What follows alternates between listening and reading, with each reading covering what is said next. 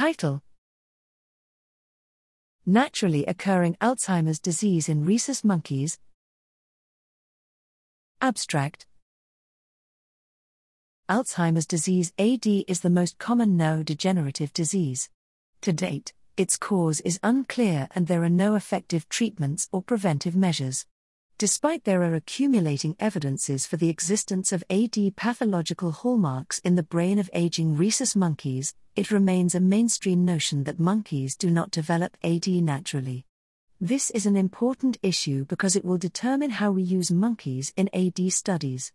To settle down this issue, a group, N equals 10, of aged rhesus monkeys 26 years old or above went through a systematic AD screening procedure in this study.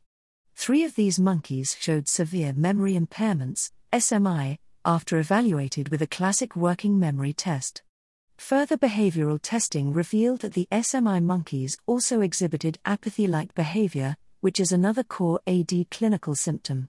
In addition to the cognitive deficits, two of the three SMI monkeys developed all of the three AD pathological hallmarks, including neurofibrillary tangles, senile plaques, and neuronal loss.